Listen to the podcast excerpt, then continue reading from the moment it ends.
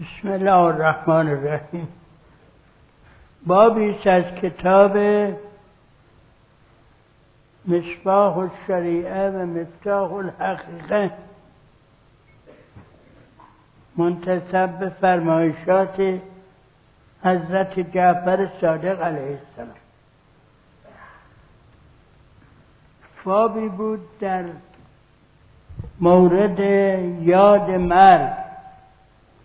یه قسمتی خونده شد هفته پیش ما بقیش فعلا مونده.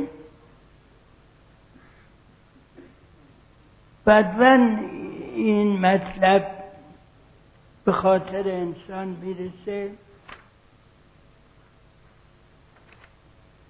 که در ذکر موت حضرت صادق میفرمان هر کسی باید همیشه به یاد مرگ باشه و کسی که از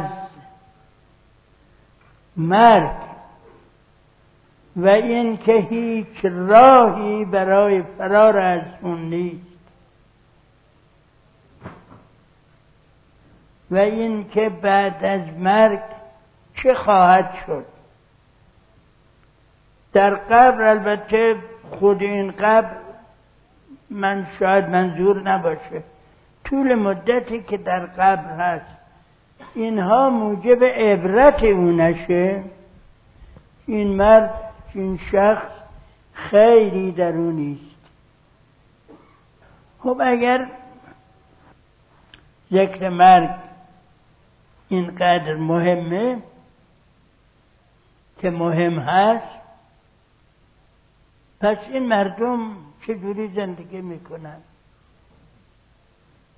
هست در اخبار آمده است که موسی علیه السلام یه روزی که می‌رفت برای مناجات به کوه تور در بین راه که رد می‌شد جده زیادی مشغول کار عمده زراعت بود. زراعتی هستن درخت میشنن زراعت می‌کنن. اصلا مثل که مرگی نیست. بعد که رفت حضرت به حضور رسید عرض کرد خدایا این مردم چرا اصلا یاد مرگ نیستن؟ خداوند پاسخ داد مسلحت اداره جوامع. بر این است که همیشه یاد مرگ نباشن. حالا می‌خوای که بدونی بسیار خوب. من کار می‌کنم به یاد مرگ باشم. موسی علیه السلام بعد از مناجاتش که بر میگشت از همون رد شد. دید همه اینا نشستن. یه قبر کندن و اونجا نشستن یا دعایی می‌خونن یا گفت چرا این کار کردیم از چند نفر پرسید گفتن یاد مرگ کردیم. ما که بالاخره میمیریم. خب همینجا این قبر کن کندیم تا مردیم همینجا تخت بسیدیم موسی علیه السلام توجه کرد که مسلحتی که خداوند آفریده در زندگی ها این مسلحت اقتضای این کار داره. یا این البته این مسئله در تمام ادیان در تمام مکاتب اخلاقی بحث شده. انوشیروان میگن که می‌رفت به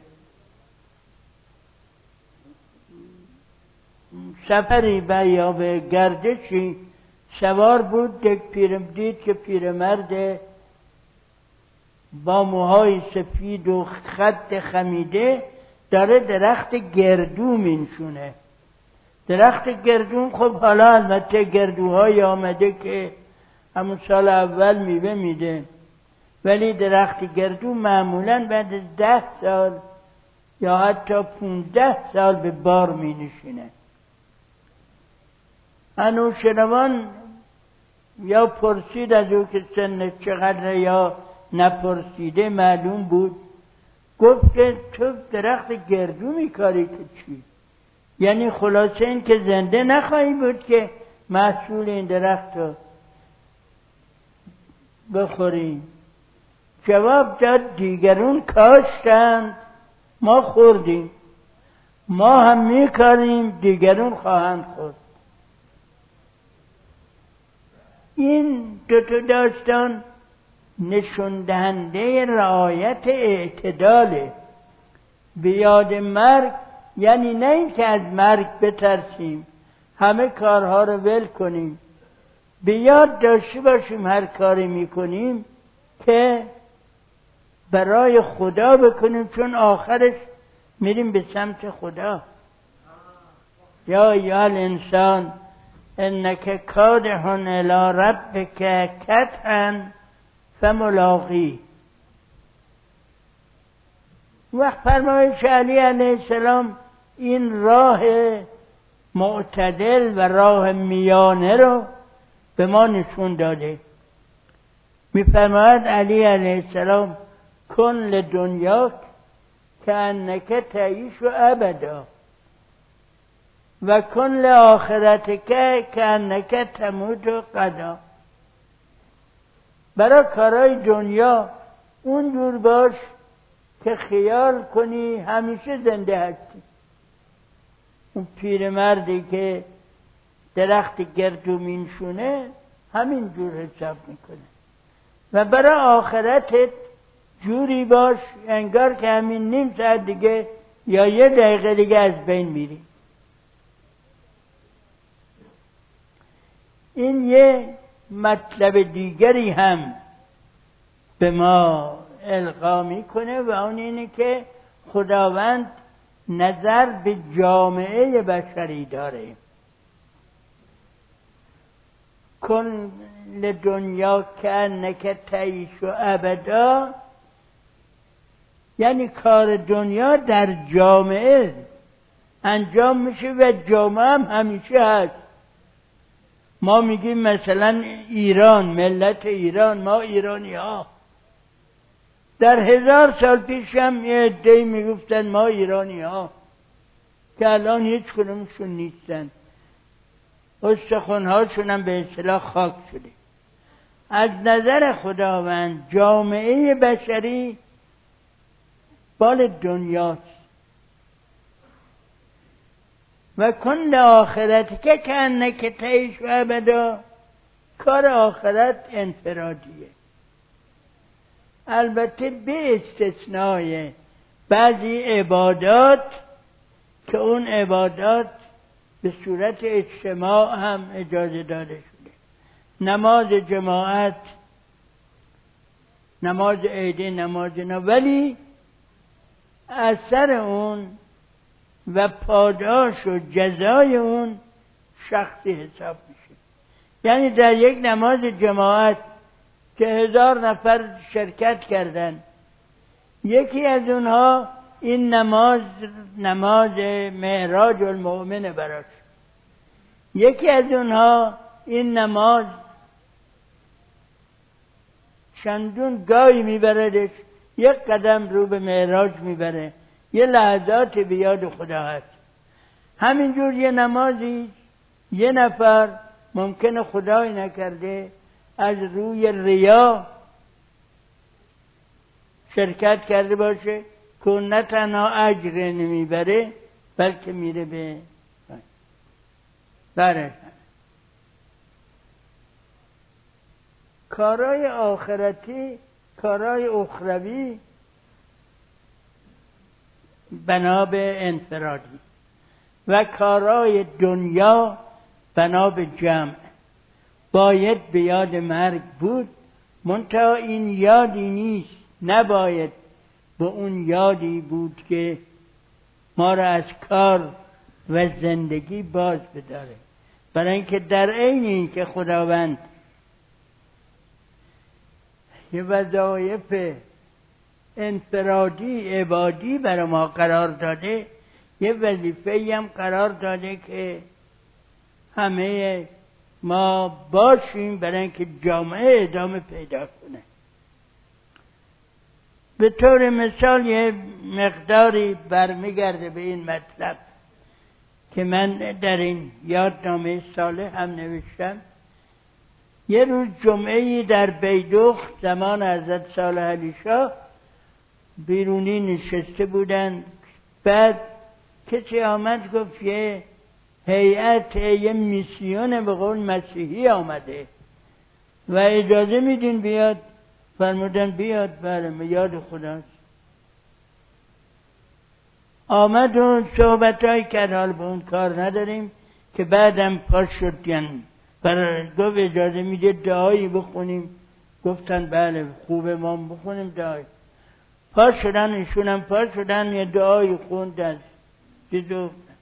ولی منظور این سواله حضرت ایشون فرمودن که ما عیسی علیه السلام رو پیغمبر الهی می‌دونیم و ما عیسی رو بهتر از شما می‌شناسیم حتی. ان مثل عیسی عند الله که مثل آدم. خلقه من تراب ثم قال له یا یقول له کن فیکون و چند تا.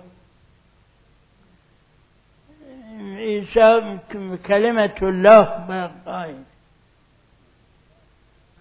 و منتها پیغمبر آخر زمان رو محمد ابن عبدالله رو از او برتر می‌دونیم. یعنی میگیم بهترین رهبره. و او گفت که ما هم پیغمبر شمار محمد ابن عبدالله را از پیغمبران می‌دونیم مثل پیغمبران بنی اسرائیل که یه پیغمبر بود و عده زیادی رو نماینده تعیین می‌کرد بس. ولی عیسی برتر از او می‌دونیم از محمد ایشون فرمودن نمی‌خواستم صحبت قیاس بین پیغمبران باشه. لا نفرق بین احد من رسله. ولی شما چون این مبحث پیش آوردین ناچارم بگم. جواب بدم. و اون این است که برتر برترین رهبر برای جامعه کسی است که همه مردم همه جامعه اگر جای پایشون رو روی پا جای پای او بگذارن یعنی هر جا او رفته همون جور برن جامعه نجات پیدا کنه. او گفت بله همین جوره. ایشون فرمودن عیسی دستور داد گفت اگه این ور صورتتون زدن این ورم پیش بگیر اگه عبار بردن قبارم بدید. و امثال اینها. در جامعه امروز میشه همچه کاری کرد؟ اگر میشه چرا شما مسیحی ها نمی کنید نمیشه همچه کاری کرد. ولی پیغمبر ما دستور داد و فلقصاص حیاتون. یعنی به اندازه ای که به شما لطمه زده شما حق دارید. بیشترش نه به همون اندازه. بعد منتها فرموده که اگر احسان کنید خیلی بهتره. یعنی ببخشید. این اون چیزیست که پیغمبر شما درجه آخر رو گفته. ولی پیغمبر ما از درجات پایین گفت مسئله دوم که مورد نظر بحث من این است که فرمودن عیسی علیه السلام ازدواج نکرد. همسر نگرفت اولاد نیاورد. آیا اگه همه جامعه این کار بکنن جامعه نجات پیدا می‌کنه؟ ولی پیغمبر ما زن گرفت فرزند آورد توصیم کرد. و همسان یعنی بشر رهبر که به جای خود افراد جامعه موظفن از خودشون مواظبت کنن برای اینکه جامعه بمونه. این است که در اینجا هم که فرمودن که کن لدنیا که انک تعیش و ابدا منظور کن لآخرت که انک تموت و قدم. بعد می‌فهمد مرگ. مرگ رو ما فنا می‌گیریم بشر. در اینجا فرمودن نزدیکترین چیز به انسان مرگه. ولی رفتار هر بشر اینجوریست که دورترین چیز رو مرگ می‌دونه. و حال که مرگ نزدیکترین چیزه به شما. خداوند فرمود انا اقرب الی من حبل الورید. البته اینجا خود خداوند فرموده ولی مرگ خب یکی از اوامر الهی برگم همینجوره می‌فهمد یه, یه بنده ای وقتی خیلی در حال وسعت و سعت به یاد مرگ بیفته تعدیلی میشه. دنیا و همه نعمات دنیایی و همچنین همه بلایای دنیایی بر نظرش بی اهمیت تلقی میشه. و اگر در موقع تنگی و اسرت یاد مرگ بکنه به عکس دلش وسعت پیدا می‌کنه. یعنی یادم این که همچی مرگی هست همچی چیزی هست تعدیل و تعادل ایجاد می‌کنه. البته این که یاد مرگ میگیم ما همه می‌دونیم از هر که بپرسیم هیچ کس نمیگه من الالعبد زنده خواهم. همه می‌دونن یه وقتی میمیرن. می‌دونن. ولی حالشون حال دانستن نیست عارف به این مطلب نیستن. مرگ هم نابودی نیست. خداوندم در قرآن میگه هو الذی خلق الموت والحیات لیبلوکم ایکم احسن عمل خداوند است که مرگ و زندگی رو آفریده. مرگ اگر فنا بود در نظر خداوند آفریدن نمی‌خواد دیگه. همین که حیات بیافریند وقتی حیات رو بگیره دیگه خودش مرگ هستش مرگ نفیه ولی اینجا نظر بر این است که مرگ هم فنا نیست. مرگ از مرحله است به مرحله دیگر انسان رو می‌بره. می‌فهمد اولین منزل از منازل آخرت و آخرین منزل از منازل دنیا. می‌فهمن خوشا به حال کسی که در اون اول منزل آخرت مورد اکرام قرار بگیره. و باز هم خوش به حال اون کسی که در آخرین منزل دنیا یعنی مرد مورد محبت بازماندگان قرار گرفته باشه در مرگ نجات مخلصینه مخلصین با مرگ نجات پیدا می‌کنه.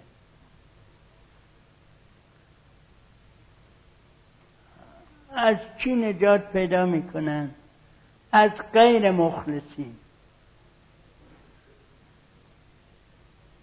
و مجرمین از مرگ نابود میشن.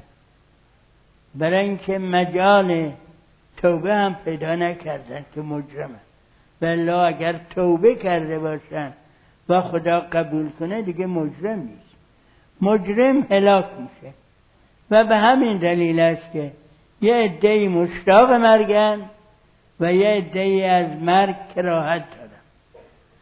و چون مرگ مقدمه لقاء الله که فرمود یا ایال انسان انک کادحون الى ربک کتحن فملاقی بعد از اون ملاقات خداست. کسی که ملاقات خدا رو دوست داشته باشه یعنی مرگ رو نترسه از مرگ که دوست داشته باشه خدا هم او رو دوست داره. و کسی که از دیدار خدا فرار کنه خدا هم از دیدار او خوشش نمیاد.